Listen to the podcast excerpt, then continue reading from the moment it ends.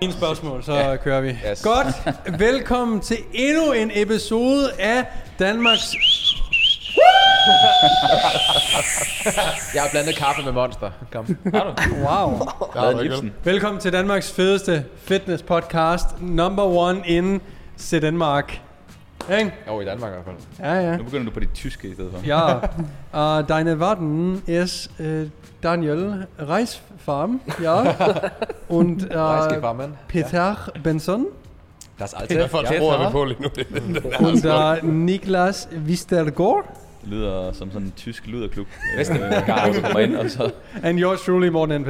Jeg føler mere, det er noget, noget svensk. Jeg føler, det er noget svensk i noget. Det er ikke tysk. Det er Tysk er en mand af mange hårdt. dialekter, Svensk, mange svensk, talenter. svensk-tysk immigrant. Kan vi? Nå. Hold da. Velkommen til. Vi er endnu en gang lokaliseret i Aarhus. I Fitness Institutes overdådige lokaler. Yder Aarhus. Ydre Aarhus for helvede. Ikke hvor 4 Peter minutter, bor. 4 minutter fra PDB's bogpæl. Yes. Fedt. yes. Ikke? Jo, fedt. Godt. Kæft, mand. Kan I mærke energien derude? altså, shit, mand. Ja, ja. Prøv lige at give mig lige et sluk af den her monner, og så lad os komme fucking i gang. Ja, jeg Grib den nu, Peter. Han smider den op til dig. Grib Jeg er bare ikke tvivl om, hvad han smider op til mig. Det er det, altså. Jeg står, Jeg kan ikke rigtig gribe det, altså. Det jeg står og er jonglerer. meget ude- udefinerbart, det her. Stop. Du sagde alt det, jeg skulle sige. Du sagde, Øh, du sprang manus. Hvad skal jeg nu sige? Hvad kan du sige, mand? det er den der bog med scoringen i, i træningscenteret, ikke også? Det, er Ja. sådan, det, var, der, det var en side, du ikke var vant til. Det der. Ja, det var det godt nok. Inden at vi kommer ud af en tangent, så bliver jeg nødt til at sige tusind tak til Fitness Institute for fanden, mand. Ja. Ej, Peter, kan du ikke lige give os... Peter har jo været sensor, hvis man ikke ved det derude, på kostvejlederuddannelsen, på. PT-uddannelsen, på yogainstruktøruddannelsen og så videre. Og så videre. Peter, det lyder, der har været mange kvindelige deltagere, som ikke var der for uddannelsens skyld. Man blev meget smidig efterfølgende. Der er lavet film om det. Ved du, kan du ikke fortælle en anekdote? Altså her spiller jeg bolden op. Hvad er det, hvad er det sjoveste, du oplevede som sensor? Ja. Men, øh, ej, det, det bliver lige fanget lidt på... Øh, På halebenet? begge- Ja, på halebenet her. Calcaneus. Øhm, Wow. Øh, Kalorius, Ox- sagde du Coxigis det? måske. Coxigis. Det er nogen, der lige må rette mig derude, hvis det er. Øh, sjoveste anekdote. Jo, vi havde jo en, øh, der må jeg nok sige, jeg havde meget svært ved at forstå, hvad han sagde. Okay. Ja. Jeg kunne simpelthen ikke, øh, og det var ikke noget med lyden, eller, eller det var ikke sådan, det var ikke fordi han ikke talte højt nok, der var nogle ord, hvor jeg sådan tænkte, ja, det her er dansk, vi snakker nu. Øh, Ja, det har jo nok været latin. Ja, det Peter. var det Øh, var det tilfældigvis øh, var det Morten, der var inde?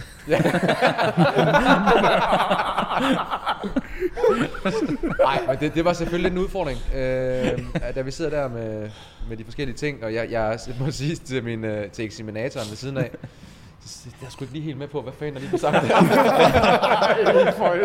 du, jeg kan ikke sidde og sige til hende undervejs, hvad... Du Snakker stopper, han dansk ham her, eller hvad? du stopper simpelthen lige manden, og så kigger på sidemarkeren og så siger, Ja. jeg forstår simpelthen ikke, hvad han siger. Men det er fordi, at, at øh, eksaminatoren er underviseren, og hun har jo haft ham af 10 omgange, øh, så hun har jo ligesom lært at tolke hans forskellige øh, måder. sprog? Du havde ikke, Ja. du havde ikke lige fået sådan en ordbog lige Den har jeg ikke lige fået med. øh, og det, det, er man kan jo ikke sidde der. Altså, øh, og vi sad jo under voteringen, og jeg sagde, jeg skulle nok lige lidt øh, tvivl om, han, om han helt, hvad han sagde, for at være helt ærlig. Og så var hun kunne så Hun ligesom sidder, sige, det er 12 tal. ja, og så siger jeg bare, fair nok, jeg kan sgu ikke sige dig imod. Det var lidt en øh, udfordring, vil jeg sige. Ja. Hvad fik han så? Ja, hvad fik han? Jeg tror, han fik syv, som jeg husker det. Og så er det ikke... Det er også fint bare lige at placere ham sådan lidt i midten Ja. over Kan, kan, vi ikke Ja. lige, kan vi ikke lige... Altså, Jo, ja, ja, ja, altså Det var meget godt. Stabil. Ja. Altså, prøv altså, at tænke på, øh, til jer derude, der er nervøse for, åh, kan jeg komme igennem Fitness Institutes personlig træneruddannelse? Jeg lige vil- Altså, der er en her, der knap nok kunne dansk. og lige- det var jo ikke for... det var mere... Ej, det lyder forkert nu. Det, nu synes jeg lige, vi skal...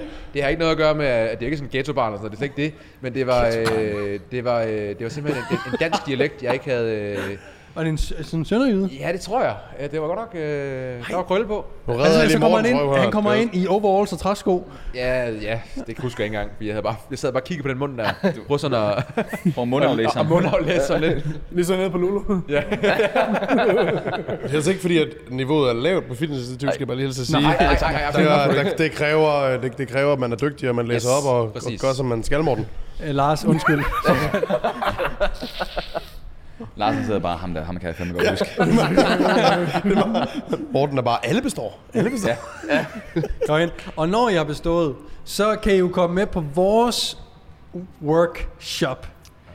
Vi kører jo en workshop, hvor vi lige samler op på det, I gerne vil have samlet op, eller videreudvikler på. Er det, hvordan man... Der Er det en studentervogn, Peter? Ej, det er for Jeg skal lige tidligt. noget. Nej, stop. Stop, stop, stop, stop. Vi Ej, laver det en workshop. Kæft, hvis jeg en dag får en kone, ikke? og hun hører de afsnit der. Videre. Og Vi laver en workshop, ikke? vi laver en workshop, og øhm, den kan jo være om træningsprogrammering, den kan være om Dansk grammatik. programmering. Dansk grammatik. Det er kun Peter, der kan deltage så. Ja. Vi andre, vi stænker. Nej, jeg er faktisk ikke... øh, nej, sorry. Vi er programmering, øh, hvordan laver du et bodybuilding show, alt muligt kan det handle om. Prøv at, I er med til at bestemme, hvad det er for en workshop, vi skal lave. Alle mand vil øh, møde op og træne, undervise, øh, svare på spørgsmål, und so weiter. Der var vi lige tilbage med det Det var vi tyske. nemlig her. Så gå ind og køb en øh, personlig træneruddannelse, hvis du har gået og tænkt på det længe, så kom i sving. Altså, kom nu bare. Kom nu. Skriv, der køres ældre, i kommentarfeltet. Øh, og så kommer du automatisk med på den her workshop, om du ved det eller ej. Er ren tvang, simpelthen. Ja. Dig der, skal du med på der køres workshop? Nej. Jo, nu skal du. Sådan bliver det. Info er i beskrivelsen. Og det er inde på Fitness Institute hjemmeside, de skal skrive, der køres. Ja, ja, for fanden. Det er ikke bare random steder på internet. Nej, Det må I faktisk også gerne. det er også meget fedt. Øhm, vi havde en god, lang episode sidst omkring træningssplits, og vi vil gå lidt videre i træningssplits i dag. Ej, jeg forvirrer jer bare nu. Øhm, Okay, trick question. ja. Det forhold, jeg er frisk. Ikke? Kom nu, kom nu. Venstre og højre hjernehalvdel, kom. Ja. Ja. Køres. Vi sidder lige nu, vi optager jo altid fire episoder, øh, når vi sidder sammen, og jeg prøver at holde drengene lidt oppe. Jeg er jo mere til stimulanser, så sådan lige skal holde kørende. Stoppet sætningen der. Stil spørgsmål. Ja. Nu jeg, jeg kan mærke, at jeg har brug for, at en af jer andre lige tager over, mens jeg finder et godt starterspørgsmål. Det Fordi er dejligt. Stilhed. Oh. det her... Jeg kan jo fortælle en lille... Vi har jo lige fået fikset faldstammen hjemme i... Øh... I er Åh, kommet oh, ja, ja, ja, Ja, du ja. skider ikke på det gade mere. Nej, det gør jeg ikke. Du er færdig med at sidde det? i, i vejkanten. Fantastisk dejligt. Men der sker så det... Øh... Er dejligt tog og toilet derhjemme? Ja, det er faktisk en kæmpe luksus, vil jeg sige. Nå, skønt. Nå, men Daniel, det var fordi, du er slet ikke med inde i... Øh, eller hørte du episoden med Peters øh, Jeg har jo været nede på gaden, og... Jeg har forstået, at det foregår ikke i din lejlighed. Det gør det nu. Men det, der var lige øh, en uge, hvor vi skulle ned på gaden, og... Og jeg kan godt sige, at den første dag, hvor det her... Øh, øh, de her toiletter ligesom skal tages i brug, fordi vi ikke må øh, træde af på naturens vegne på vores egne toiletter, der vågner jeg klokken øh, kvart over fem, fordi jeg skal på arbejde, og jeg har ikke lige fået lokaliseret, hvor de her nøgler til de her toiletter er. Nej, nej. Det står jo et eller andet på en eller anden Facebook-opslag, øh, 17 linjer nede, og det får jeg jo ikke lige læst. Og jeg skal bare tisse. øhm, så jeg har lige drukket, øh, jeg har lige tømt Apollinaris dagen før, øh, og det var egentlig meget heldigt. Den blev så fyldt igen. også. Nej. Jeg pissede en Apollinaris. Pisse, pisse du en flag. Ja, var det godt. Og der kommer meget tis, vil jeg bare lige sige der morgen. Hvorfor ikke... Øh, nu skal jeg lige høre... Det var faldstammen, ikke? Hvad med vasken? Eller er det- det, skulle stå og pisse i min køkkenvask, eller hvad tænker Ja. du? Det mente du var på ulækker, eller hvad? Heller, Ja, heller synes jeg faktisk, det var. så vil jeg hellere... Øh, Jeg vil Men sige, altså, badeværelsesvask måske. Øh, nej, nej, du må, altså alt, øh, Alt afløb, det må du ikke bruge. Det, Nå. det skal Nå. være helt tørt. Helt tørt. Ja. jeg, Men jeg øh, tænker, hvis du pissede i en flaske, hvad gjorde du så med pisset bagefter? Hældte du det så ikke i vasken? Nej, så, så du kan sige, at smide den ud nede i øh, de Du der smed den ud. underjordiske container så, der. så der ligger... Stakkels flaske ned. Øh, Der og den kommer jo ind, og så bliver den flaske knust. Ja, der står der bare pis ud Det er ikke mit problem. Ej, så ligger der bare sådan en eksploderende urinprøve inde i Føtex øh, flaskeautomat. Yes. Så er en eller anden ung medarbejder, der er blevet dækket Ej, til den røg bare Peters i, pis. Den Så røg så bare i, øh, i de der øh, underjordiske. Jeg bliver nødt til at sige, at siden jeg blev 30, jeg tisser og tisser om natten. Så er jeg simpelthen så glad for, at det ikke er mig, der har du ned. tror Tisser du om natten? Det er sket bare det over året. Det var- det Prøv at der er sket mange ting med Morten. Kan I huske, hvordan han altid har frosset? Altid, ikke? Altså Fuldstændig. ligegyldigt, hvor vi er henne, hvor vi går rundt i t-shirt og sådan noget. Morten kommer bare i den der store vinterjakke øh, fra Volt. Altså, men efter han er fyldt 30, så sveder du bare som en eller anden... Du Er er fuld overgangsalder.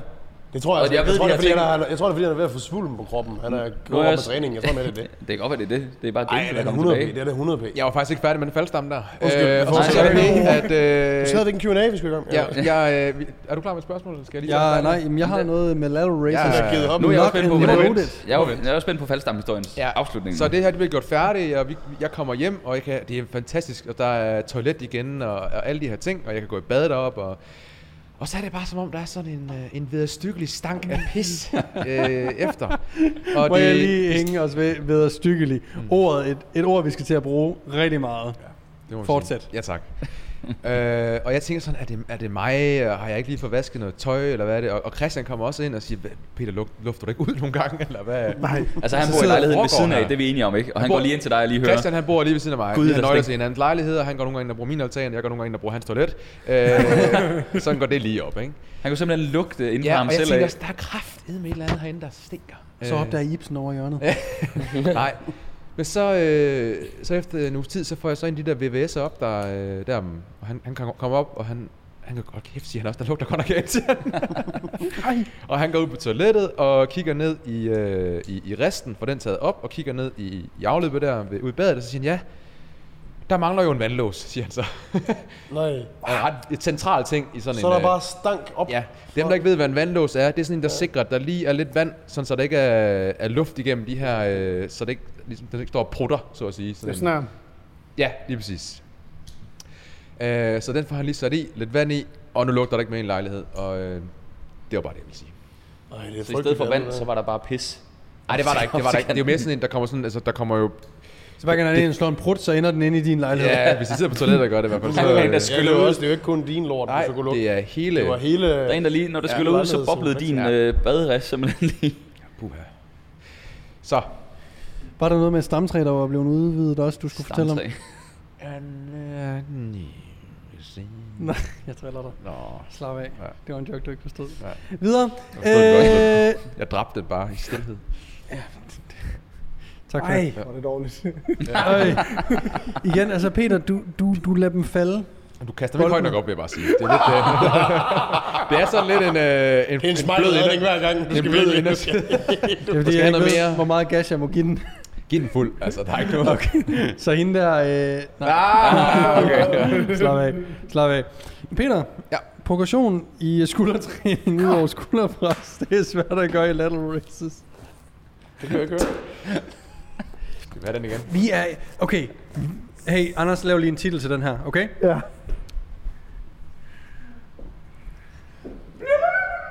Og så løber vi ind, og så er det... Der køres Q&A. Ja. Skal vi ikke lave sådan en? Jo. Altså, men kun Morten og løbe ind. Skal vi alle sammen løbe ind? Nej, alle det er sammen lige løbe det- Det er fint, Morten, han bare lige gjorde det. Jeg tror, det var fint, det der, Morten. Godt. Prøv igen. Der køres Q&A. Det er jo ikke det spørgsmål. Nå, for fanden. Okay. Peter, Ja. skuldertræning, ikke? Ja, tak. Der er jo det der med, at vi skal lave det progressiv overload. Yes. Og det er jo fint nok i sådan noget som en skulderpres. Ja. Men for helvede, mand. Ja. De der lateral races der, Ja. de er så svære. Hvad, fanden, Ja. hvad gør jeg? Og du siger jo, øh, grunden til, at du siger, at det er fint nok i skulderpres, det er det i de fleste kontekster, fordi man arbejder ved en forholdsvis høj belastning. Når man så har øh, den måde, man typisk ser progression på, det er, at man, øh, man løfter øh, tre sæt af 10 gentagelser, og så tager du flere kilo på, og så løfter du stadigvæk tre sæt af gi- 10 gentagelser, og så løfter du mere, flere kilo over tid. Og det kan lade sig gøre, fordi at vi ved barbell work, øh, hvis vi antager, at det er det, der bliver lavet som skulderpres, øh, Øh, kan lave en, øh, en stigning på øh, 2,5 kilo som det mindste, typisk, fordi vi har 1,25 kilo skiver, som vi sætter på hver side. Og når man så arbejder ved en forholdsvis højere belastning, for nogen, bare det at løfte stangen kan faktisk være tungt, så det er ikke alle kontekster, det kan bruges det her. Men hvis man arbejder 30, 40, 50 kilo i overhead press og derop efter, så, så giver det mening, fordi procentvis er progressionen passende. Men det er jo ikke tilfældet ved lateral races og så videre. Og der, Kan du vise øvelsen lige her på kameraet for det- folk, der ser yes. med på YouTube? Lateral betyder på latin ud til siden, eller ud til siden. øhm, og der står man jo, det er jo en isolationsøvelse til side, bag eller frontskulder. Og der løfter man jo ikke så mange kilo, fordi man ikke har tricepsarbejde med indover. Øhm, Så øh, der løfter man måske, lad os sige sådan noget som 4 kilo, 5 kilo, 6 kilo osv. Det vil sige, hvis man går fra at køre 5 kilo til at køre 6 kilo, så er det pludselig en progression på 20 Det er ret voldsomt. I de tilfælde, der vil jeg hellere arbejde med en anden progressionsmodel, som måske hedder øgning i reps i stedet for. At det ligesom er det, man arbejder på. Det kan også være, at det er tempoet, man leger med. Det kan være, at der skal være pause i toppen lige pludselig som en ny progression, man laver. Så ah, fik jeg svaret på det der? Du er på vej derhen af, synes Ja, på vej derhen, er jeg. Ja. Jeg kan ikke huske spørgsmålet helt. Jamen det er sådan, øh, altså det Hvordan er... fokuserer du i isolationsarbejde, hvor du ikke kan stige? Ja, så der, Altså, Hvad- du kan mindre, mindre, du kan ikke stige så lidt, som du ønsker. rigtig, rigtig mange måder at, øh, at lave progression på. Øh, tempi kan man arbejde med, man kan gøre det sværere. Øh, man kan arbejde med kortere pauser, man kan... Nu kommer lige lidt. Skal jeg vente lidt, Anders? Det er fint. Lige bede dem. Fordi der er nogle kostvejledere, der bliver øh, uddannet hernede under. Og de har faktisk tilfældigvis også skrevet, der køres i øh, feltet derinde, da ja. De købte deres ja. Uddannelse. Så hvis I sidder derude og overvejer det, så husk lige at skrive, der køres. Yes. Og så den sidste ting, som man også gør, der er mange måder at gøre det på, men det er, at man, øh, man kører gentagelser på, som nok er den, jeg vil bruge mest. Hvad Lad plejer, I selv, hvad plejer I selv at gøre? Jeg Kører du, du gentagelser kører på, bare gentagelser Ja. på?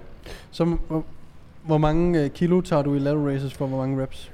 Jeg kører 8 kilo for 8-10 reps. Fint. Så kan jeg lige spørge. Ja. For, for fem år siden, Ja. hvor mange kilo kørte du der? Der kørte jeg måske... Hvor mange år siden tager du? Fem. Det vil sige, der var jeg 32. Øh, jeg kørte måske 6 kilo eller sådan noget. Okay. Altså, din Så på, på fem år Ja. er du, og det er jo ikke for... Men det er jo faktisk en stigning på 33 procent. Ja. Så Så man skal kigge med i procent. Grunden til, at jeg spørger på den måde, er fordi, at, at folk skal ligesom, ikke, skal ligesom ikke regne med, Nej. at de kommer op og laterale hævninger med 20 kilos håndvægte. Og det er der nogen, der er fuldstændig rigtigt. Og Altså, der det er ser nogen, der man, kan, de står der men- med de der 14-16 kilos, og det er jo sådan et, et stående hip thrust, de står og ender med at lave, ikke? Altså, og svinger vægten op, og det bliver pludselig en helt anden Har I øvelse. ikke klienter nogle gange, hvor man så er sådan, vi går lige hen og laver noget sideskulder, nybegynder måske, og så henter man sådan en lille sølvhåndvægt, Ja, og så står de bare sådan, altså det der, det skal jeg fandme ikke løfte. Det er Så sådan, jamen, øh, det du kommer til at forstå smerten Mm. og ydmygelsen, når du tager fat i den her to kilos, og du bliver kørt midt over. Men nu spurgte du lige, Niklas, hvordan vi selv gjorde det. Ja. Fordi jeg, øh, jeg bryder mig faktisk ikke om at lave lateral race. Jeg synes, det er en irriterende øvelse. Det er øh, men jeg laver den alligevel. Og øh, jeg har øh, to kriterier, der skal opfyldes, hver gang jeg laver lateral races. Mm. Jeg skal kunne mærke det i min sideskulder. Det er den ene ting. God Så start. den skal ikke være så tung, at jeg kommer til at mærke det i nakken og sådan nogle ting. Og øh, så skal jeg gå til failure hver gang. Og så er jeg faktisk ligeglad med, hvor mange reps og sådan noget. Jeg gider slet ikke tælle. Altså, er du, du spurgte bare decideret ind til, hvordan man skal sikre, at man laver en progression, og hvad man ja, ja, skal være opmærksom på i Der stedet var for ikke noget... Øh, det var bare for at sige, jeg kan ikke ja. Ja. sige et tal og altså Nej. antal kilo og reps. Jeg kører bare. Det Jeg kan godt komme med noget, noget, som jeg gør for eksempel, fordi jeg har især øh, kvindelige øhm, atleter, som gerne vil konkurrere for eksempel i bikini fitness, og når de laver lateral races i kabeltårn, så er den mindste justering i Norge, det er 2,3 kilo. Og det er kun lige nok til, at de kan måske sætte 10 gentagelser og sådan noget, så er de allerede ved at ramme failure. Næste jump er det seriøst 4,5 kilo. Det er umuligt. Helt lade sig gøre det. 100% ordentligt, ikke? Så det, som jeg har, har prøvet at, at lære dem, det er, at jeg har lært dem noget omkring øhm, styrkekurver. Så det vi ved, det er, at der hvor overarmsknoglen og kablet danner 90 grader, der er vægten hårdest. Så forklarer jeg dem lidt omkring, altså der er øvelsen hårdest, ikke? Så forklarer jeg dem lidt omkring, okay, hvor er musklen normalt set stærkest? Så i et helt forkortet stadie er musklen typisk sværere, og så kan vi ligesom arbejde ned i noget mid-range, og det typisk stærkest, og det er sådan det næst stærkeste er måske sådan en forlænget stadie. Okay, du kan faktisk positionere din krop på en måde, der gør, at du kan gøre dig selv lidt stærkere i den her lateral race, så du kan stille dig lidt længere væk fra kabeltårnet for eksempel.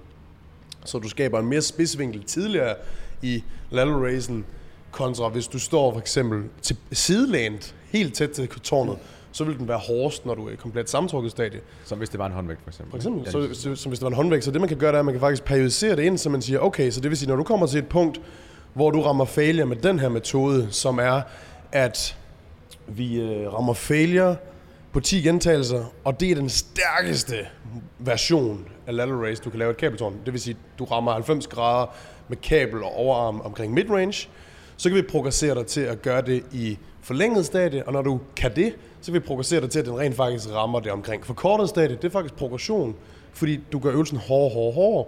Når du kan gøre det 10 gentagelser, hvor at den er hårdest i det forkortede stadie, så kan vi måske gå op i kilo på kabeltårnet, og så udfordre den i det midrange, så forlænget stadie er forkortet. Mm. Man går ikke op 4,5, så går man måske, så sætter man en, øhm, en lille skive, eller en lille 1 kilos håndvægt oven på racken eller et eller andet.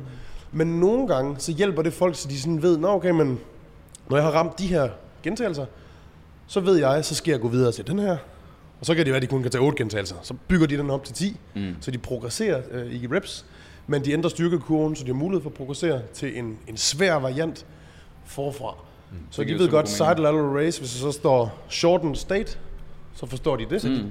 Middle eller lengthened. De laver lidt et mekanisk dropset, men ikke på Ja, i en samme tid, men periodiseringsmodel. ja, Præcis, hvor du bare strækker det ud over en periode. Og, eller ikke dropset et race Ja. ja. fordi de startede faktisk i den, i den nemmeste variant og går til en sværere variant, Ja. ja. som de maxer ud på rep rangen i den, mm. i den nemme variant. Ikke?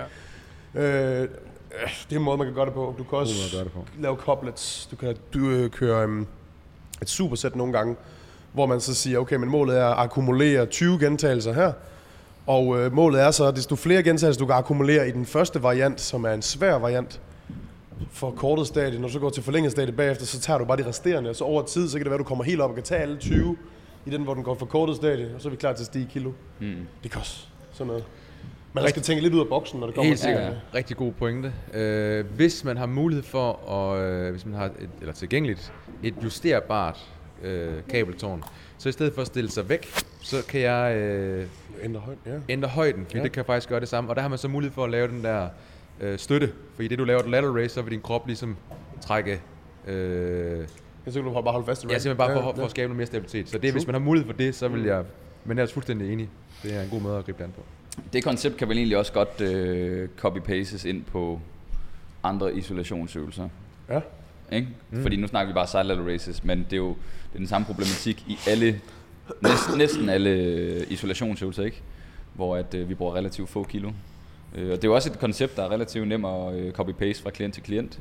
Det betyder ikke, at man ikke skræddersyr ting. Ja. Det betyder bare, at her har vi faktisk et system, der virker til side lateral races. Det koncept bruger jeg faktisk næsten på alle klienter, fordi det fungerer ikke. Mm. Alle kan lave progression på den måde. Det eneste, der er problemet, det er, at det skal typisk være en klient, der sådan, man skal virkelig være sikker på, at man gennemgår det med dem, men de forstår det. Ja.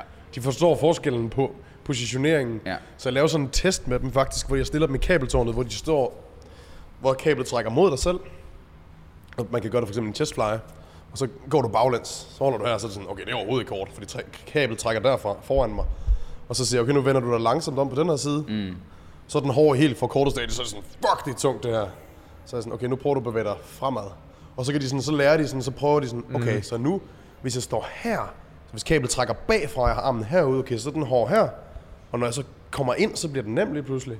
Så lærer de sådan, okay, hvordan skal jeg positionere mig forhold til at gøre kablet nemmere. Mm. Øh, I single arm, du lavede en single arm uh, Riddle cable fly, stjal den totalt lige efter, hvor du sad nælende, og der var jeg sådan, der kunne jeg mærke, der havde Michaela, hun kunne ikke køre den. Så var jeg sådan, okay, prøv lige at tage to skridt tilbage, så kunne hun, mm. fordi så blev den nemmere. Præcis. Så det der, når du lærer klienten, hvordan de skal positionere sig i forhold til kablet, det er sådan lidt nørdet for rigtig mange mennesker. Jeg skulle lige til at sige, Men det, det måske også for de lidt mere advanced folk, ikke? Ja, 100%. Det, det, er, Eller dem, der gerne vil nørde træning. det er ret avanceret, men det er egentlig... Og så er det også svært lige måske at høre det derude, og lige forestille sig præcis, hvad det er, vi snakker om lige nu. Ja. Så kom til Men- vores workshop. Ja, Ja. men det er lige så meget for at lade jer vide, at Der er muligheder. der er muligheder. Og det, er, det kan blive lidt komplekst, men det er ret fedt og nørdt. Det er også derfor, man ser brosene over, når, når de kører chest flies, så er de jo helt fremme og ligger nærmest ned, fordi så spændingen i den forkortede position, hvor man er rigtig sådan, altså der, der er ikke, så kan du få rigtig mange kilo på, ikke? Virkelig komme ned og ligge og virkelig køre, køre Mm. en god chest der. Helt sikkert. Hvor hvis de står langt tilbage, så kan de Så løfte en er delen tung ind i midten, ikke? Hvad er der? Jeg er, også, jeg er lidt på øh, øh, Team Morten, bare med min egen træning. Jeg har også gjort det super basic, fordi oftest når... Øh, fordi jeg gerne vil træne lidt hurtigere, så gider jeg nemlig heller ikke holde øje med for mange variabler, når jeg kommer til isolationsarbejdet. Så jeg begyndte også, også når jeg programmerer det til andre, så bare have en super bred range. Mit, meget af mit isolationsarbejde i programmet hedder for eksempel 10 til 25. Hvis du rammer 25, så stiger du bare i vægt, fordi så kan du i hvert fald godt få 10. Og så er det super nemt, ikke?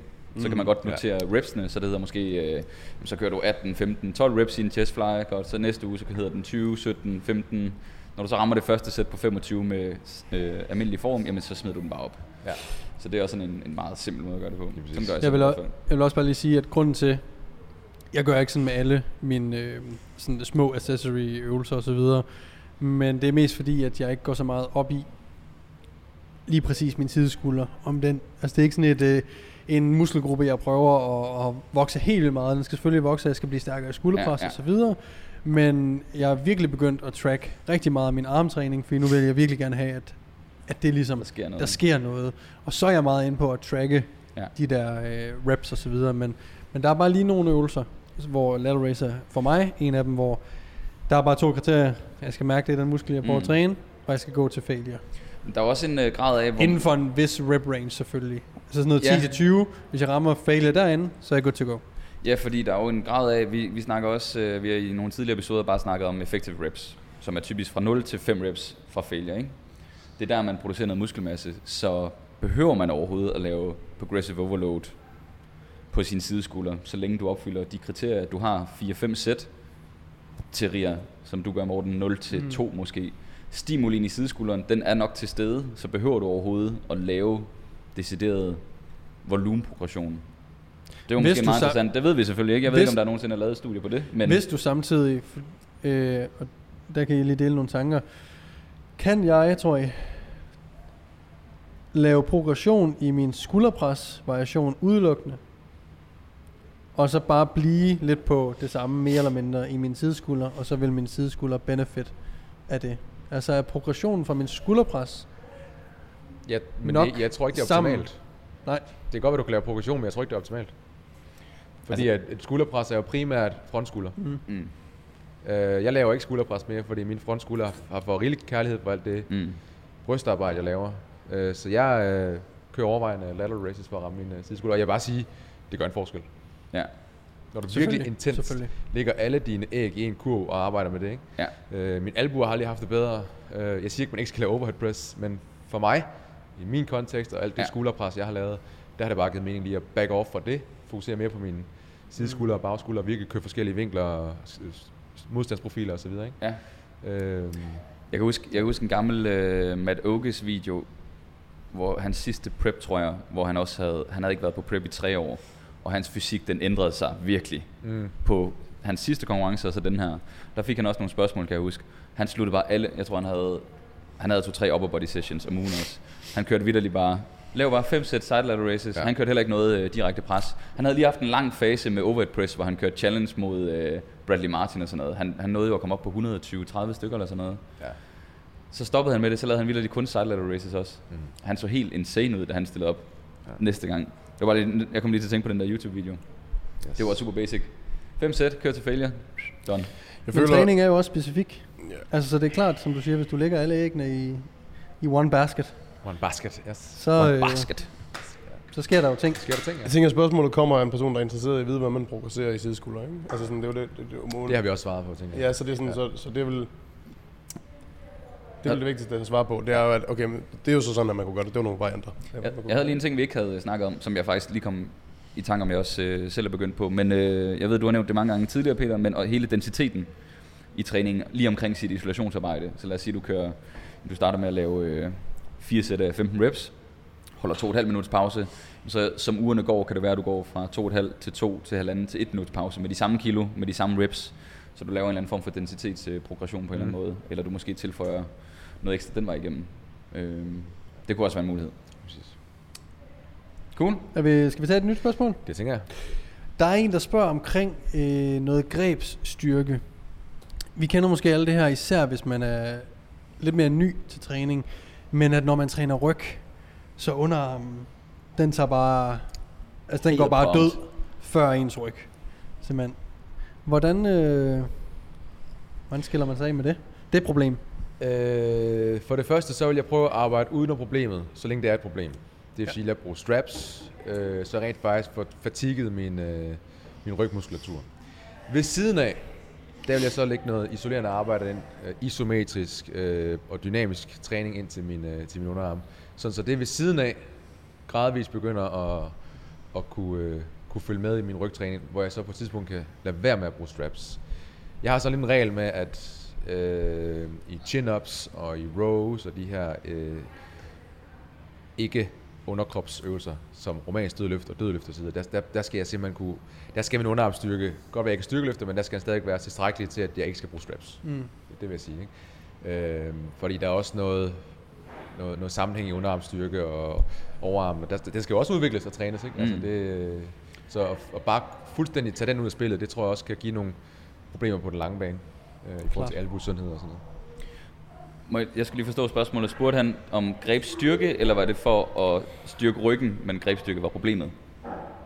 Hans problem var, at hans underarm døde før ryggen, ikke? Ja. Ja, okay, Basically. altså det var ikke, for, det var ikke noget med at blive stærkere i grebet. Nej, men det var øh, grebsstyrke, således at det ikke påvirkede rygtræningen. Ja. Og Vi, altså, der, derudover, altså, det kan også være bare generelt grebsstyrke. Det er jo præcis det samme, man skal gøre. Vi lever jo i en øh, moderne verden nu, og de fleste centre begynder jo at få nogle greb, som er helt legendariske, sammenlignet med, hvad vi havde af udstyr. Ja. Rustne metalting, der skar hænderne op, da vi var Der, young fik man jo, der kunne man godt få en blodforgiftning. sådan Det kunne man sagtens. Ja. Øhm, Vi lyder så gamle. Hvor- vi er stadigvæk børn. Det er sådan, fuldstændig.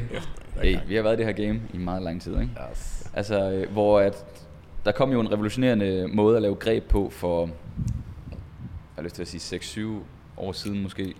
Der kom de her Mac grips, hvor de har taget inspiration fra klatreverdenen. Jeg ved ikke, om folk kender den, ellers så kan de lige søge på det. Maximum advantage grip. Ja, hvor du simpelthen får lov at få øh, mere støtte ned på øh, det nederste stykke af hånden. Og øh, hold da op, man kunne begynde at mærke sin ryg lige pludselig, kan jeg huske. Jeg kan huske, da vi havde fået de greb op i øh, gymmet, og man lige var sådan, gud, kan en rygøvelse føles sådan. Ja, ja. Der var et eller andet med den der connection, Ja. jeg ved ikke, hvad fanden det var. Det var virkelig lækkert. Ja, det var det. Det var det. Og jeg ved ikke, om er Fitness World og sådan nogen begyndt at hoppe med på den vogn der? De har det der... Nej, det er det ikke, men jeg kan se Fitness X. De kører de der wannabe Tryon. Ah ja. De der, altså, hvor det ligner sådan noget for outer space. Hvor der er sådan en sindssyg holder. Er det der, hvor Ja, de prøver, en- er det der, hvor de prøver at forme grebet nærmest Ja, har- specifikt Man- man efter hånden? stikker sådan hånden ind. ind igennem, Ja. som Ja, sådan ja. en Thanos øh, hånd eller eller andet, Ja, ja, og så kører 100%. det ellers bare. Det er skrækkeligt. Altså, god Ja. hygiejne der, ikke? Bare. Jeg ser, øh, når det kommer til grebsstyrke, så ser jeg det primært af øh, rigtig mange kvindelige klienter, som er nye, som laver sådan noget som pull-down for høje gentagelser, romansk dødløft osv. Vi ser faktisk, det er rigtig ofte folk, som, som måske ikke har haft den mest aktive øh, opvækst, faktisk. Sådan barndom og sådan noget. Jeg ser rigtig mange, som, du ved, øh, for eksempel, jeg har en, der hedder Christian lige nu, jeg kalder ham farmeren. Det er bare jern. Der er bare ikke noget han, han har bare været vant til at bruge en skovl også. Kender I det, når man fejede eller sådan noget, hvor man sådan, ens hænder syre?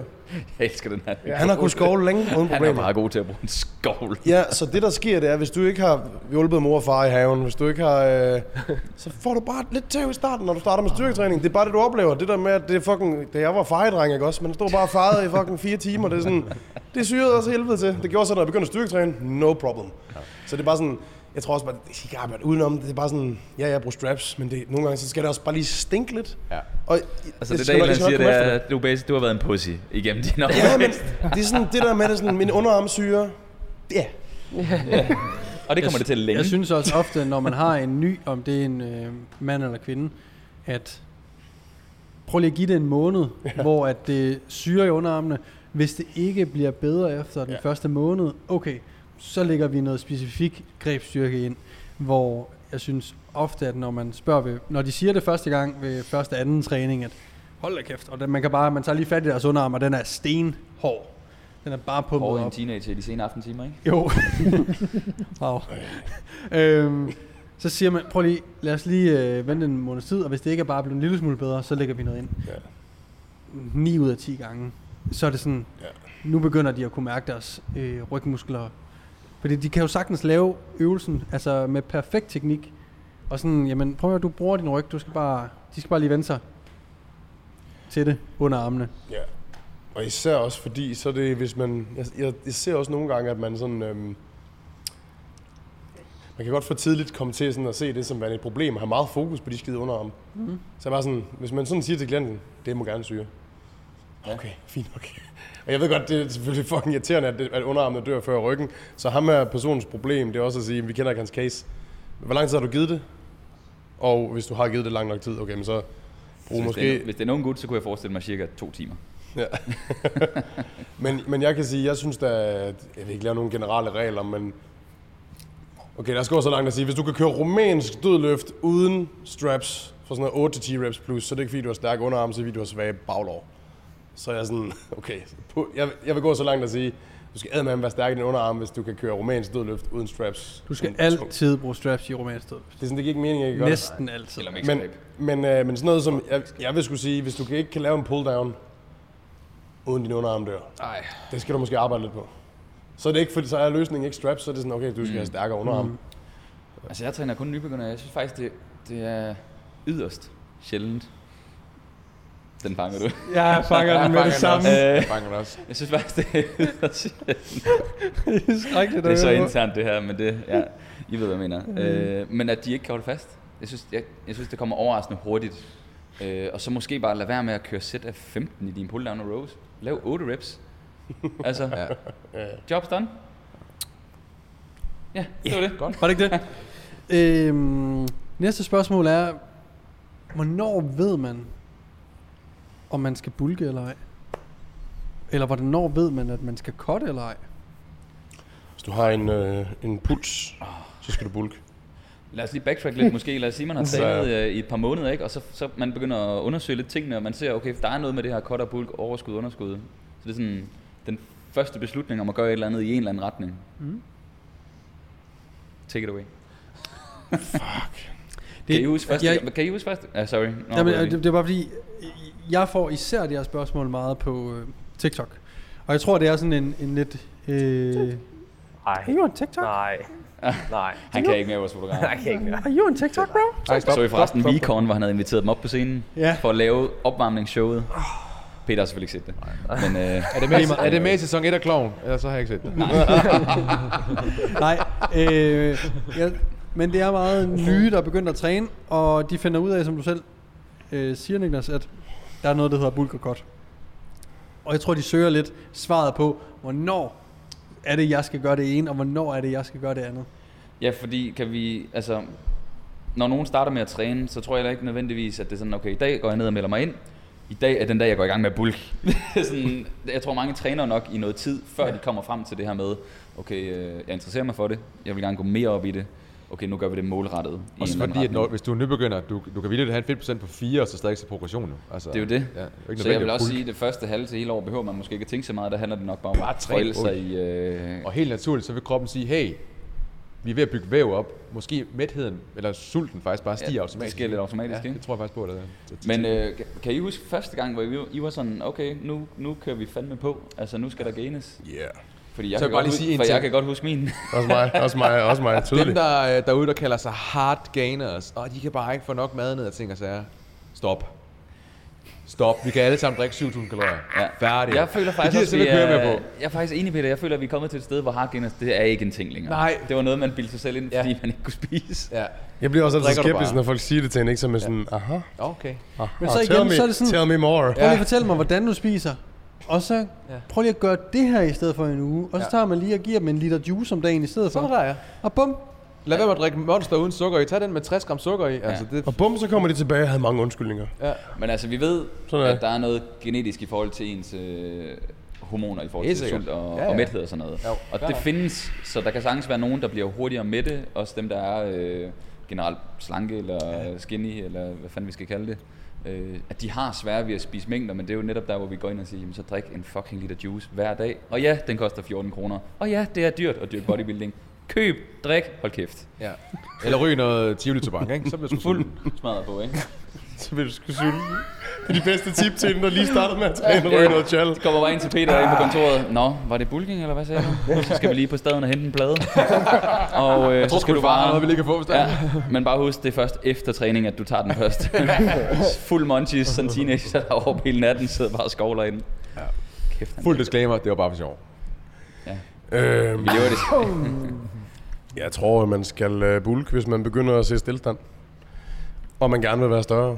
Så begynder man at dykke lidt ned i at spise noget mere mad. Og så er det bare et kalorieoverskud. Det behøver altså bulke, hvad betyder bulke? Betyder det at være et kalorieoverskud? Er det Ja. det? Jeg føler, du skal vel altid, du skal, du, det, skal, ikke? du skal næsten altid være enten i ligevægt eller kalorieoverskud, og så er cuttet, det er sådan et, det er et aktivt valg, du vælger at gøre sådan en sæsonpræget af, du mm. har en eller anden sekundær målsætning, men du burde bruge det meste af tid omkring ligevægt eller kalorieoverskud. Anyways, hvis du søger hypertrofi, Ikke?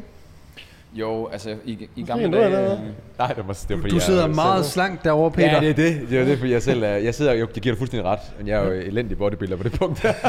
så hedder det Mart, så skal vi være tynde. Og nu så vi jo lige tilfældigvis Peter, han øh, skulle lige skifte trøjer. Øh, og, og, det er sådan, han startede, ah, men for 14 dage siden skrev Peter noget med, at han startede hans cut. Det er sådan, Peter, du Jeg er der, har- hvor jeg gerne vil ende efter 6 måneders cut. jeg har ultra nemt ved at være slank. Men Altså, hvorfor jeg har bruger du mere tid? Du er der jo nu, mate. Kom i gang Ja. at spise noget mere, ikke? Ja, men du det er der. Rigtigt. Det er rigtigt. Du, Det er. Jeg forstår ikke, hvad- de- vise jeg har nogle af de smidt 5 billeder, kilo så- på 4 uger eller sådan noget. Det, det er gået så stærkt. Mate. Jeg forstår ikke, du er der, du skal reverse, Ja. og så bare gain nu. Ja. Men det vil han ikke. Han vil som- gerne, sommer fordi han er, problemet er også, at Peter har været shredded, så han har også niveauer, så han ved godt, ah, det er også lidt nice, når det her der kommer. Han er tilpas skadet til, at det der, Ja, det er jo, så det er jo, skadet. det er Ja, jo skadet. overvægtigt i hans øjne. Ikke? Og prøv at det her det er min sidste sæson som uh, ung ridder nede i byen, ikke? Så jeg, den skal sgu, der Hvad skal skal der bare, ske efter det her? Hvad er det, vi ikke ved? Hvad er det, vi ikke ved? Det har jeg sagt de sidste fem år. Det, det sidste sommer, nu skal den bare have en over nakken. Nu skal den have. Hvad er det største løgn? Som 45-årig. Mm. Altså tøser. Du sidder der stadig. Ja. Ja. Lige så slank. Han ved, det kunne være Peter, han bare kunne have siddet her og bare været, altså det er det største udyr, vi aner det ikke. Det er jo faktisk, hvis du bare havde gainet alle de år. Ja. Mate. ja. Nej. Jeg vil gerne lige smide noget derud. I forhold til det her spørgsmål. Fordi at det der med, om man skal kotte eller bulke, er jo... Øh, er der jo ikke et, et entydigt svar på. Nej. Jeg tror, det handler om, synes man selv, at man har taget for meget fedt på, og nu gerne vil kotte ned. Hvorefter man så vil blive ved med at bulke. Så skal man kotte ned. Fordi jeg tror, når man får det her spørgsmål, så bliver der søgt efter, Nå, om du skal ligge på 15% fedt, eller du skal ligge på Mm. 20%, eller du skal ligge på 17,5% fedt som mand eller kvinde. Mm. Og det er der, du skal kotte ned. Altså sådan, der, det svar findes ikke. Jeg Mm. er overrasket over spørgsmålet, sådan som om, at, at de ikke selv kan tage en Præcis. beslutning her i livet. Og det kunne Det jeg skal, godt skal du selv bestemme. Du skal ikke bestemme, hvornår du skal cutte og bygge Nej, nej. Du skal selv vurdere, om du føler, du har behov for at kotte, og hvis du ikke har behov for at kotte, så som Dan lige sagde, så skal du være enten på ligevægt eller i kalorieoverskud. Ja. Altså det er, sådan, det er de tre muligheder, vi har. Og det er bedre at tage et bevidst valg om at gøre det ene, således man ikke fluktuerer i overskud, underskud, ligevægt, dag Mm. ud og dag ind. Altså sådan, hvis du bare holder dig i et ligevægt, jamen så skal du nok også opbygge noget øh, styrke og muskelmasse, øh, end hvis du hele tiden går op og ned og er i tvivl. Og, altså, jo Men- mere beslutsom du kan være i at være i overskud eller underskud, Ja. desto bedre er det næsten for dig, vil jeg sige. Det virker bare som en person, der ikke har et mål. Så sådan, sådan som om, at det er sådan lidt random, de træner sig og siger, hvad fanden er dit Mm, mål? jeg Jeg, jeg vil tror- gerne være større. Fint. Brug tid på det. Jeg tror mere, det er den der med, at når man er ung, og man har, er lige startet med at træne, og så kigger man på, og man kigger på en som Peter, og tænker, okay, han har virkelig trænet mange år, han ser virkelig godt ud, jeg gad godt se sådan ud. Mm. Men det, de skal forstå er, Peter, han har så kottet, kottet og, og bulket, men sådan, Peter har trænet i virkelig mange år. Så for at, at du skal se sådan ud, så skal du også bulke, basically, i mange år. Fordi ellers kommer du ikke til at få den der, det der billede af dig selv, du har om fem år, det kommer du ikke til, hvis du ikke bruger fire af de fem år i et overskud. Præcis. Og så tager det sidste femte år, som du ligger i et underskud, jamen det er jo fordelt ud på de fem år. Mere eller mindre, ikke? Kan man sige. Ja. Giver det mening? ja, det gør det. Jeg føler også, Øh. der er sådan en naturlig øh, ting. Der er også nogen, der bare sådan... Altså det... Ligegyldigt, som jeg joker op, det jeg har aldrig sådan... Jeg har kun én gang været i sådan en forholdsvis høj 5%. Og det var da jeg var i 129. Jeg er aldrig rigtig høj 5%. Jeg er altid sådan forholdsvis markeret. Men det er fordi, at jeg sådan, det, det tager mig også god tid med det. Jeg har ikke sådan, jeg, det er ikke fordi, jeg sådan gainer... Altså jeg, jeg brugte for eksempel tre år på sådan 9 kilo på. Mm. Det er ikke ret meget. Nej. Altså det er 3, år, 3 kilo om året, så det er sådan, det skal man også lige huske på, at det er sådan, hvis du gainer langsomt, så kommer du ikke til det, det virker som om personen er sådan, hvad skal jeg? Sådan, Ja, det er sådan lidt se, eller, altså- altså. Se det, se tiden an. Ja. Hvis du gainer langsomt, så er det sådan, så stiger de 5% ikke så meget. Så, det, tror, så, ikke, der, så tror jeg sgu da bare, det bliver bare ved med at bulke ind, så du keder dig. Mm. Og så cutter du ned. jeg tror måske, der er nogen, der altid læser det her med 300-500 kalorier i overskud, ikke? Og de skal og så tage tænker 500 de, gram det er om hver ugen. dag, det er hver uge, det er hver måned. Så på et eller andet tidspunkt, så når de en fedtprocent, som de ikke synes er så fed. Og de føler, at jamen, hvis jeg ikke er i overskud, så gainer jeg vel ikke mere muskelmasse. Hvor det er sådan, løgn, du kunne sagtens bare tage en ligevægtsperiode på et år nu. Fordi Så nu er fedtprocenten så tilpas høj, at du Ja, kan så- sagtens bruge noget af din lokale. Ja, så energi. energi. recomber, ikke? Yes, ja. så du vil sagtens kunne komme ind i en recomp-periode, fordi mm. din fedtprocent er højere. Ja. Så du behøver ikke at være bange for at gøre det. Jeg kan huske uh, Godfather, uh, skud til uh, Freedom J. Han sagde, hvis du lige fik accelereret den i 3-4 måneder for hurtigt, og du kan se, at du steg lidt fint, tag 3-4 måneder ligevægt. Så tager du 3 måneder, hvor du pusher på, tager 3-4 måneder i ligevægt. Så det, ikke, det behøver ikke at være sådan en lige streg op. Du kan sagtens køre det i sådan nogle perioder, ikke? Jo. Så jeg tror måske også, det er, at nogle gange går de unge lidt i panik, fordi fedtprocenten kommer op. Og så er de sådan, nu må jeg cut. Men så bliver jeg også nødt til at bremse min muskelmasse. Hvor det er sådan, fuck. Og så er de måske også i- eller. bare i tvivl om, hvad fanden skal man gøre? Ja. Og hvor hurtigt? Der var vi et tillægsspørgsmål. Lige, øh, øh, hurtigt skulle definere ligevægtsindtag, og hvordan man øh, finder det. Ej, det gider kraftedeme ikke, mand. Jeg skal nok lige gøre det hurtigt. Så du tager din kropsvægt, gange med 22, og så skal du enten finde en udregner ind på internettet i forhold til, hvad dit aktivitetsniveau er og sådan nogle ting. Lad os gøre det helt nemt. Din kropsvægt gange 22 gange 1,7. Bum, så er du rimelig godt sted. Ja. Og så derfra, så kører du 300 kalorier op, 300 kalorier ned, whatever. Ja. Og det så er ligevægt, eller underskud, eller overskud. Det er det, Vær-. Ellers så har vi en video, Ja. hvor vi går vær også lige øh, opmærksom på, at det tal, man regner ud, er bare et gæt. Mm. Altså det er et godt startpunkt. Det er Mm. jo ikke, det er ikke et præcist tal. Så det tal, du får, når du har lavet din udregning, det er et godt startpunkt for at se, om hvad gør din kropsvægt Mm. på det her antal kalorier. For, der er så mange, der overtænker det her, fordi så, vi får også tit spørgsmål om, som, "Nå, hvor meget cardio skal jeg så lave på ugenlig basis? Det er sådan, jeg er ligeglad, det du har lyst til, så adapter du dine kalorier til det. Det, ja. Ja. det, er jo ikke, det er jo ikke den anden vej rundt, at du vælger 4.000 kalorier, og så er du sådan, om det taber jeg ikke på, så nu laver jeg bare fire sessions cardio. Det er sådan, hvad hvis du ikke har lyst, så kan du også gå ned. Mm. Altså, det, øh, I, Men det det, flippes, ikke? Det, du, det, er fordi, du har så meget viden, mate. Du bliver oh. nødt til at huske, hvor ja. De kommer fra, de spørgsmål der. De kommer jo af, Ja. at der er så meget information. Helt, det er jo et overload af information. Ja, Der kommer sådan, det er det. Man skal læse. Hvis du træner, så skal du også læse. Læs de ikke på bodybuilding.com og sådan noget? Prøv jeg, Jeg læste, alt, jeg læste alt, alle de der trainers der, alt Chris Gething, det var sådan noget lort meget af det, men alt Chris Gething han sagde og, og skrev om, det læste jeg der, så jeg lærte en masse omkring glutamin og sådan noget. Jeg var Alt så Steve Cook i, øh, sagde og skrev, det læste jeg, og alt Chris Jones skrev og sagde, alt Matt Ogus. Så vi har valgt bare nogle frontmodeller, som alle sammen var natty, som alle sammen var sådan, okay, men de, de forklarede omkring nogle af de der ting, og så kunne jeg sådan Mm. pick out. Altså det er, sådan, det er jo bare, husk det, og brug al din energi, du kan på at lære. Det er jo et kæmpe fordel, mand. Helt sikkert. Ja. Det kan i hvert fald accelerere det ekstremt meget. Fik vi svaret på hans... Øh, Ja, det synes jeg. Ja. Ja, øh, hvor længe har vi optaget? 44 minutter. Godt. Jeg har et, et øh, måske spændende spørgsmål. Det kan også være, det er fucking ringe. Det er sådan lidt en anden eller det her. Den, Okay? Ja. Fucking ring. Øh, Det er dig, der har stillet det, med al respekt. Ja, det, det er mig, der har stillet det. Nå. nej, nej. øhm, vi vil, må, gå- jeg skal lige øh, sætte lidt øh, kontekst her. Vi må gå ud fra, at målet er, at man gerne vil have øget muskelmasse. Ja. jeg stiller det spørgsmål her, ikke? Enten vide alt om træning, men ikke kende udtryk... Skal jeg læse op? Nej, jeg kan godt. Så min faldstamme, den, det, der sker det, at... Øh, Enten vide alt omkring træning, men ikke kende til udtrykket kost, eller omvendt. Altså vil man vide alt om træning, ingenting om kost, eller vil man vide alt om kost og ingenting om træning? Der, jeg bliver lige nødt til at sige noget lynhurtigt her. Hvis målet er muskelmasse, Ja. så kan træning ikke være et overset element, fordi Nej. du kan aldrig nogensinde spise dig til et gram muskelmasse mere.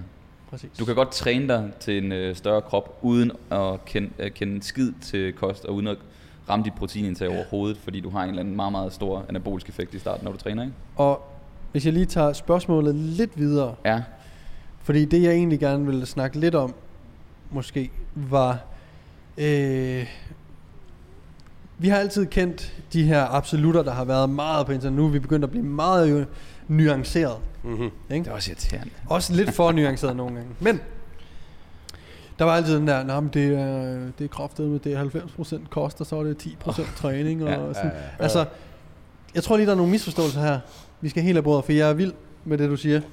Det er Niklas, 100% man- man- træning. Ja, man skal jo huske på, at hvis man ikke træner, you just Så- gotta get fat. Så kan du vide nok så meget om kost. Jamen ja, og det, altså, det ene element kan godt stå uden det andet, og ikke omvendt, som jeg, jeg prøvede at komme ind på. Ikke? Det vil sige, det, det vil altid være 100% træning, for ellers så får du ikke stimulin. Mm. Så det, den kan ikke undværes. Og så simpelt er det faktisk. Ja. Øhm, ja. Så er du i hvert fald en meget potent gut, der går rundt, hvis du bare går gener. Ja, ja. Jeg så, Spiser bare noget protein, og så... Up, up, up.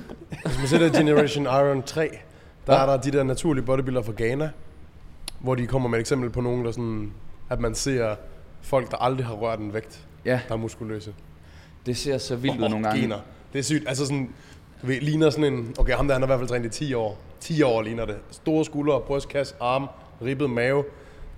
Aldrig rørt en vægt. Det er bare sådan... Men hvad har han så lavet? Ja, ja, men, men altså, han har... Men, Nå, men, nej, men, ja, ja. vi, men vi, får ikke, vi får ikke det her havearbejde. Nej. Det er gener. Det er Men- syge gener, det der. Men du har det, Ja, ja, de, spiser ikke engang, de spiser ikke engang ret meget, fordi de har ikke penge til det. det er så vildt, Bodybuilderne nogle, den der dernede, de- genetiske sammensætning, der ja. findes i nogle typer mennesker. Jeg så lige bodybuilderne, det er sådan noget, de har jo ikke råd til proteiner, så halvdelen af deres måltid gennem dagen er der ingen proteiner i. Han får måske en af de største gutter dernede får sådan noget 70 gram protein om dagen. Ja. Altså sådan, han kan få to æg max sit måltid, ellers så, er det jo, så ruinerer han jo sig selv. Ja, Og så drikker han Nesquik kakaopulver og spiser en eller anden bolle og sådan noget. Det er sådan, og de er bare jacked. Ja. Altså, Må jeg? Prøv at stikke dem noget kreatin, og så bare lige en, øh, en positiv nitrogen balance. Hold nu kæft, det kunne være sindssygt. altså, Ab, det er så, må, jeg, må jeg lige hurtigt indskyde, apropos Generation Iron 3.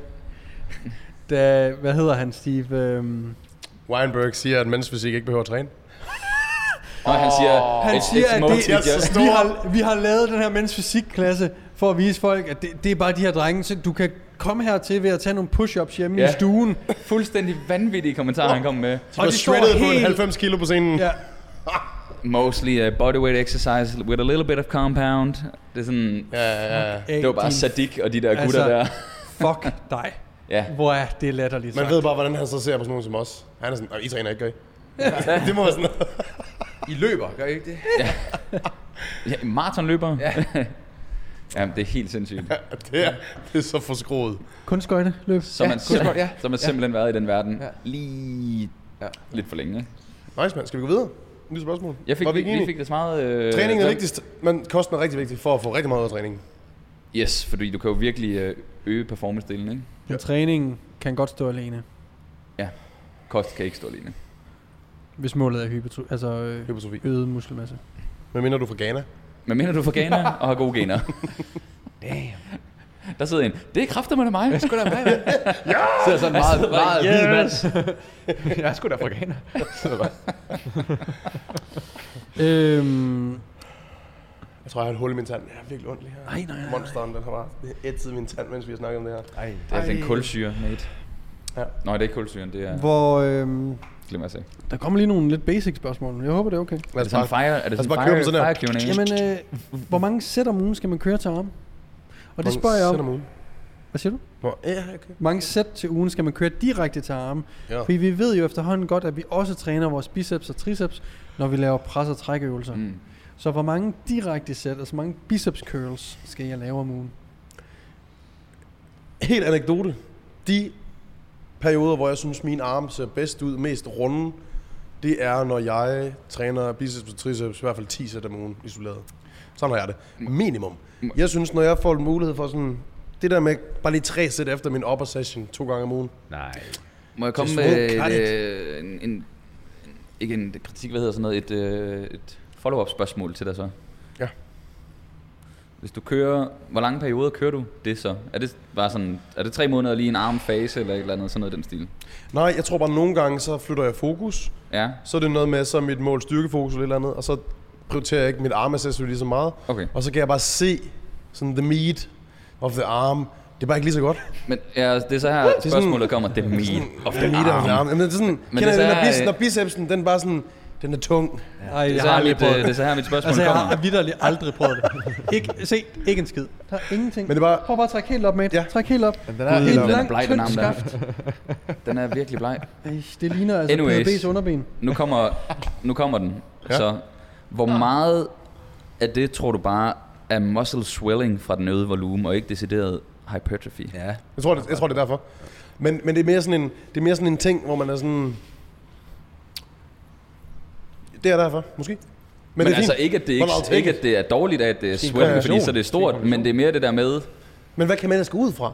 Jamen, man kan, det- når, jeg, når jeg kender min krop så godt, som jeg gør, så, er jeg, sådan, så jeg, kan, jeg kan godt mærke, når jeg er sådan, åh, det føles godt det her, jeg kan mærke, Ja. jeg føler, jeg, man fylder trøjen ud og sådan nogle ting, og man kan også mærke de perioder, hvor det sådan ikke er det samme. ja, ja. Og der er det bare sådan, jeg, jeg synes bare, hvis, hvis jeg gør det der, som alle siger, med, at man kan bare slutte af med tre sæt arme efter sin overkropssession, det er bare ikke det rigtig, samme. det giver noget. Nej. Det, det kommer an på, hvad din baseline er i forhold til volumen på dine arme, sådan gennem en længere periode, mm. ikke?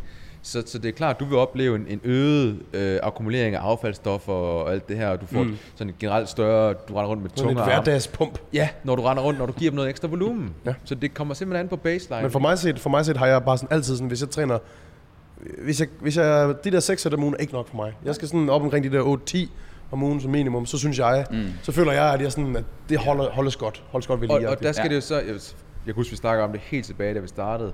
Men nu siger du 8-10, men du har så også det der, det der trace øh, volume, mm, hvor du kører, jeg, jeg bruger typisk den der med, at jeg, jeg, jeg tager et halvt sæt og tilføjer til min arme, alt mit pull-arbejde, Ja, medmindre det er isoleret til lats. Mm. Øh, Det tror jeg også er sådan lidt den, det er Ja. det koncept, man går lidt ud fra. Præcis, ikke? I, Og, og det øh, halve til, fra min pres til min triceps og så videre. Så du, du ligger nok på de der 20 sæt, ikke? Som er den, Men jeg tror, kommer men, du til, når du så jeg tror så også, desto bedre man bliver til at træne ryg og sådan nogle ting. Jeg kan mærke, at jeg, jeg aldrig nogensinde øm med min arme efter mine rygtræninger. Det var, da jeg var yngre. Ja, ja, så er der jeg er aldrig nogensinde øm med min arme. Det er blevet meget dygtig til at træne ryg, fordi det var et weak point. Så for Meget dig skal der flere Ja, ægte måske. biceps sæt til. Ja, ja præcis. præcis. Det, var- ja, det er jeg super enig i det der også, at jeg har sgu heller ikke særlig smadret mine arme, efter jeg har trænet ryg. Mm. Men det kunne man Du godt være, ikke man så hårdt, du det? Hvis man lader chin op, så kan jeg godt mærke, åh, oh, min biceps er øm i dag. Ja. Okay, jeg har trukket for meget. Ja. Men øh, for at give noget konkret, ja, så, altså det opsummering på det Peter sagde, altså øh, jeg tror de fleste går ud fra, at de der science dudes, Brad Schoenfeld de der, at de bare siger et halvt sæt på grund af trace volume, ikke? Så det er vel noget, han kan bruge ham, der har stillet spørgsmålet, Ja. ja. til at have en guideline, ikke? Yes. Og Så så, det er kommer ikke- det personlige erfaringer ind over oven på det. Jeg vil... Ja, jamen jeg er sådan set enig, men man kan også bare prøve sig lidt ad. Mm. Altså fordi nu siger du, at du har det bedst med de der, når det er Mm. 10 sæt, ikke? Jeg har set mange klienter, der ved, at de bare kører de tre sæt eller fire sæt efter to gange om ugen, Mm. mm. altså en 6-8 sæt på ugenlig basis, at det er sådan, okay, nu har jeg kun det her biceps triceps, nu giver jeg den også gas. Nå, men det var faktisk nok til, at de stadigvæk voksede hen Mm. over nogle år. Øh, Mm. så det er sådan, arm, armene vokser jo heller ikke bare lige Nej. sådan der. Men kender, kender, kender I det, I kan mærke forskel på kropsdele, alt efter hvilke øvelser I kører? Mm. Mm. For eksempel perioder, hvor man kører sådan noget high rep split squat eller hack squat eller sådan noget. Noget, hvor man virkelig får noget blod i. Sådan generelt set kan man bare mærke i dagligdagen, de føles bare lidt større. Altså sådan den der swell, den mm. holder mere. Mm. Det tror jeg også, man lærer med tiden som person. Man sådan lærer sin kropsdel at kende, hvor det sådan... For eksempel min, altså min, det er det samme med min, min ryg. Der er der sådan, den skal have nogle tæv. Min brystkasse, der skal jeg bare lige, jeg skal bare lige lave lidt dips og sådan noget, så har vi der. Mm. Det er meget sjovt, hvordan man er sådan... Øh, det er jo ren anekdoter. Ja. Det synes jeg er Var spændende. det ikke... Øh, Men det er også typen af træning, ikke, hvor man, der, der er en høj grad af metabolisk stress. Vi ved, der kommer flere øh, H plus ioner, altså de her bla, whatever, der akkumulerer ind i cellen, ikke, som gør, at den bliver mere Mm. swole. Men jeg tror også, der er noget med muskelgrupper. Altså, der er et eller andet med, at der er, sådan, der er nogle muskelgrupper, der, man kan have så meget muskel med sin muskelgruppe, at man sådan, det behøver ikke så meget for at syne, syne øh, svulmene. Altså, det er sådan, det er sådan mm. looket. Bare et skønt ord også, svulm. Ja, svulm med dig. Der er, det der, der er den der følelse, hvor man sådan ved, fuck, det her, det, det er fucking godt. Var Hvad det, har jeg ikke, gjort den sidste uges tid? Okay, det er det her, jeg skal gøre, ikke? var det ikke øh, BFR-træning, okklusionstræning, var det ikke det, der var nogen, der så lidt kritisk på i forhold til, at det havde samme hypotri- øh, hypotrofiske respons, fordi man ville gerne lige ind og kigge på, hvor meget der egentlig var swelling, så man lavede nogle follow-up-studier, hvor det var tre måneder på, tre måneder af, og så målte man først resultatet efter 6 måneder eller sådan noget. Var der ikke et eller andet med sådan noget? Ja, hvor man fandt ud af, at det var, det var i hvert fald ikke bedre end almindelig styrketræning, Nej. men måske lige så godt. Det er jo et, det er et, ny, et nyt værktøj nede i kassen, ikke, som er, hvor vi har, hvis vi har øh, yderenderne, så har vi meget, meget høj intensitet. Det vil sige, at vi har en meget høj belastning per gentagelse, som giver en, en meget høj mekanisk spænding. Mm. Og så har vi den helt over den anden side, hvor vi tidligere bare har kørt high reps. Vi har kørt op til 25 gentagelser, ingen lockout, alt det her. Vi får en høj øh, grad af det, der hedder øh, iskemi, altså hvor vi simpelthen, øh, cellerne får ikke noget ilt, og de, de, de øh, hvad hedder det, den der metaboliske stress, det er voldsomt. Mm. Der har man så kunne tage den yderligere længere ud, og virkelig endnu mere lægge alle æggene i den kasse i forhold til metabolisk stress Ja. ved øh, BFR, altså blood, blood Flow Restriction Training. Mm. Det er jo egentlig bare det, man har gjort. Man har bare skubbet yderne, det vil sige, at vi har en større palette af værktøjer, vi kan bruge til at, at, at lege med mm. i forhold til at, at skabe hypotrofi. Ikke? Ja. Det er mere sådan, man skal se det. Jeg. Jamen pointen var bare, at folk fik jo kæmpe arme af det, ikke? Men så var det Mm. sådan, men så to måneder efter, så var de egentlig ikke så kæmpe, fordi så var swelling Så væk. det swelling af... Så spørgsmålet er, hvor, hvor meget mere hypotrofi fik du egentlig? Ja. Ikke? Så øhm, det, er- altså, det, er, det er nogle gode anekdoter, synes jeg. Jeg tror også, man skal være meget tålmodig med armtræning. Ja, mindre man har bare syge gener. Ja, ja. Altså, der er altså også nogen, der har Jeg tror heller ikke, man, man tænker så meget så spørger man ikke om det. Altså, der er nogen, der har voldsomme guns bare at lave bænkpres, altså. Ja. Og øh, rows. Så øh, ja, Ryg noget challenge og spis noget mad, ikke? Så kører vi. ryge noget til lidt få det munchies. Og gain some strength. Øhm, altså, Sangil, han har stillet mig et spørgsmål. Det. Hvornår er vi Skal færdige? vi ikke lige tage, ja, Jeg vil gerne hjem. du kan lige, i stedet for at jeg læser det op, så kan du selv lige få lov til at, at stille det, fordi det går lidt øh, i forlængelse af det, vi lige snakkede Ja. om. Så det kunne eventuelt være det sidste spørgsmål. Hej. Take it away. Øh, og det er egentlig bare øh, noget at tænke på en anden dag. Hvad er det egentlig, der gør, at man får større muskler? Øh, er de tungere at løfte med færre gentagelser, end flere gentagelser med lidt- lavere vægt? Altså det er det der med, at man ser store bodybuildere, der løfter tungt. Altså, mm. og. Altså, sådan Hvad- helt fysiologisk. Hvad er det, der egentlig gør, at en muskel ja. den vokser? Ja, fordi de bliver vel træt af begge ting. Altså, Ja. Øh, det var lidt det, som jeg sad og sagde lige før med de her, vi har høj intensitet, og vi har høj metabolisk stress. Ikke? Ja. Der er ikke én ting, der gør, at en muskel vokser. Der er flere ting.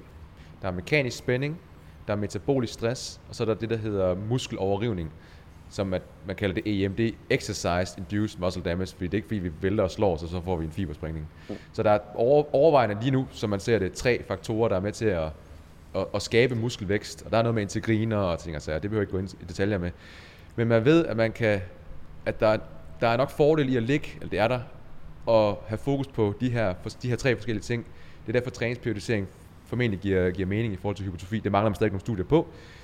Men derfor så giver det mening at ligge og have fokus på højere intensitet i en periode. Så skifter du væk fra det over til højere grad af metabolisk stress. Så du ligger hele tiden og har forskellige fokus på de her øh, øh, hypotrofiske signaleringer. Og det var lidt det, du også selv oplevede øh, med Præcis. Stefan, Ja, ja. da han ændrede din øh, træning fra meget Ja. øh, mekanisk øh, Metabolisk. metabolisk stress Ja. og lidt mere over til mekanisk spænding. Ikke? præcis. Så det er, når man så har trænet lang tid, og man kan se, at man har virkelig påduttet den her type stimuli over lang tid, så giver det mening, at man ligger længere tid overvejende i. Mm. mit tilfælde øh, træning med højere intensitet.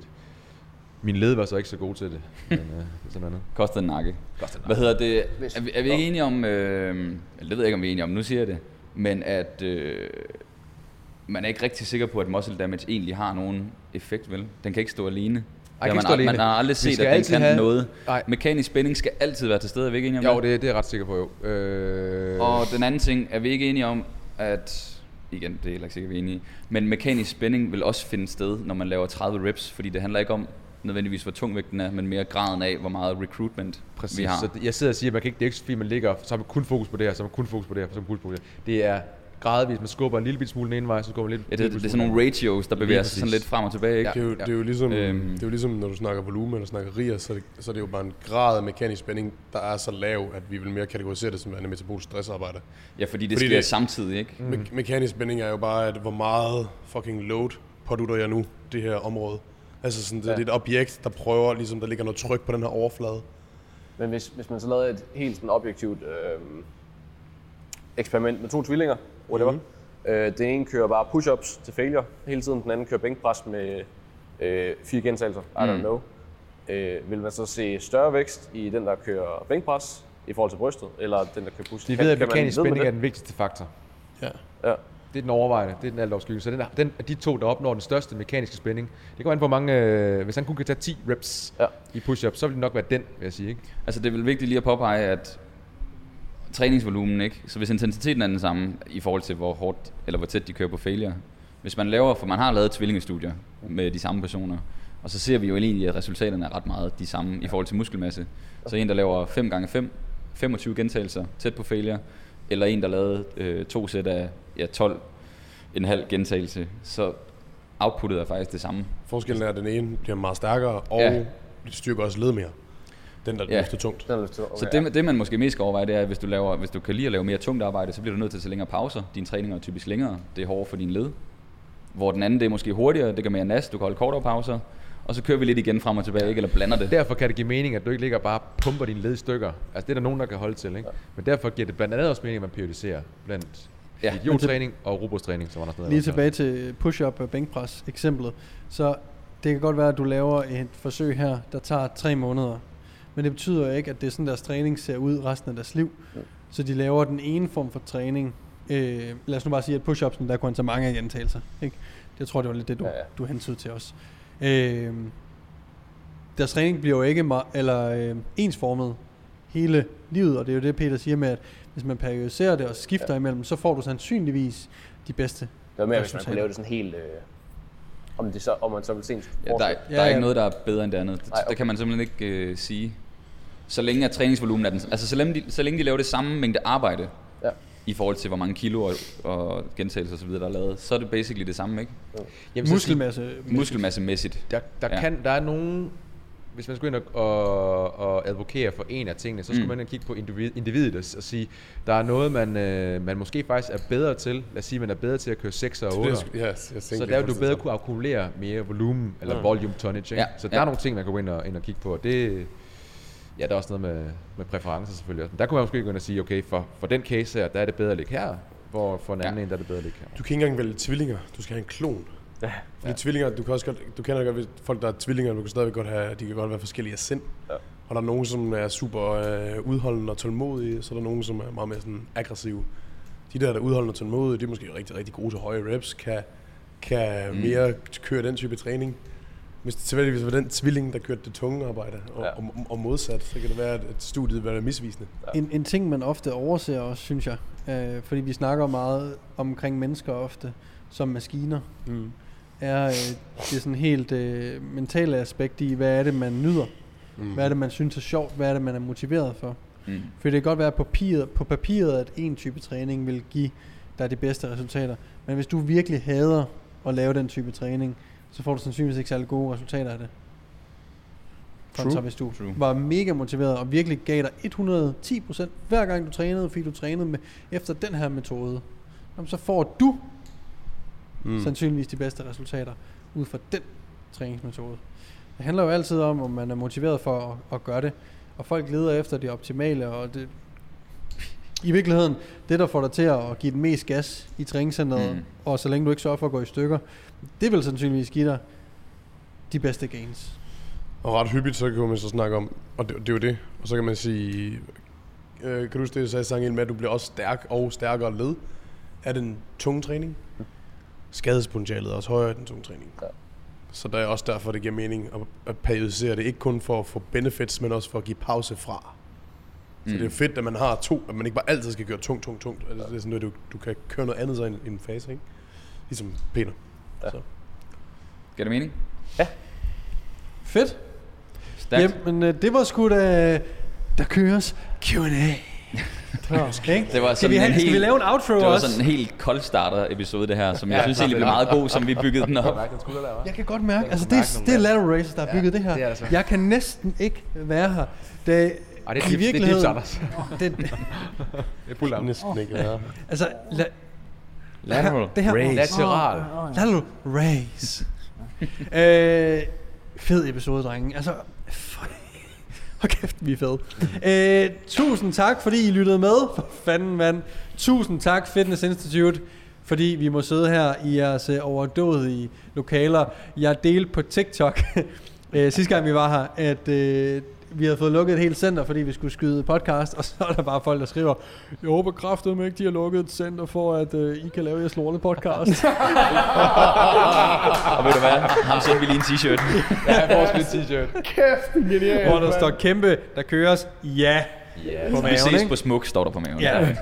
øhm, tusind tak, fordi at øh, vi endnu en gang må øh, være her, øh, Fitness Institute. Tusind tak, fordi at I gider at hjælpe your boys med at, holde den her podcast kørende. Og hvis I sidder derude og har en drøm om at blive personlig træner, uddanne jer personlige trænere, eller bare blive klogere på træning, jamen så gå ind på Fitness Institute og øh, meld dig til deres øh, personlige trænerkursus. Køb en uddannelse og skriv, der køres i kommentarfeltet, så vil du automatisk komme ind og være med i vores workshop, som kan være en Q&A omkring træning, omkring forretning, omkring øh, workshop omkring øh, squat, bænk, dødløft, hvad end Whatever. I føler, I har brug for. Øhm, så smut ind og øh, handle lidt inde ved Fitness Institute. Gå lige ind og shop lidt, ikke? Og så tror jeg bare, vi vil sige tusind tak for alle de spørgsmål, I altid kommer med, al den kærlighed. Vi er super taknemmelige, når I gider at dele vores øh, podcasts på Instagram og så videre, at I hører med. Det er super fedt. Og øh, tusind tak for den støtte, I altid giver os. Husk, I altid kan gå ind på, så længe lager haves, altid kan gå ind på tre gange Det er meget kort tid. der køres. I kan meget sjældent gå ind. Altså, der er masser af, jeg kan, jeg kan sige, der er masser af sokker. Gå lige ind. Vi er faktisk, Støt. jeg var faktisk lige herinde inden den anden dag, og vi har kun 160 par tilbage. Nå, Altså det, og, det er jo, og det lyder meget, men det er faktisk ikke så meget i forhold til, da vi startede. nej. Men altså, gå ind, snak et par sokker. Altså, øh, det er jo sommer for helvede. Sok i stok. Det kommer til at gå stærkt nu. Ikke? Så øh, tusind, tusind tak. Husk at smide en anmeldelse på iTunes, Spotify, og altid, hvis I har spørgsmål eller lignende, så smid lige en kommentar ind på YouTube-kanalen. Tusind, tusind tak, fordi I lyttede med. Vi ses i næste episode. Out. Der køres. Nej, det er. Nice.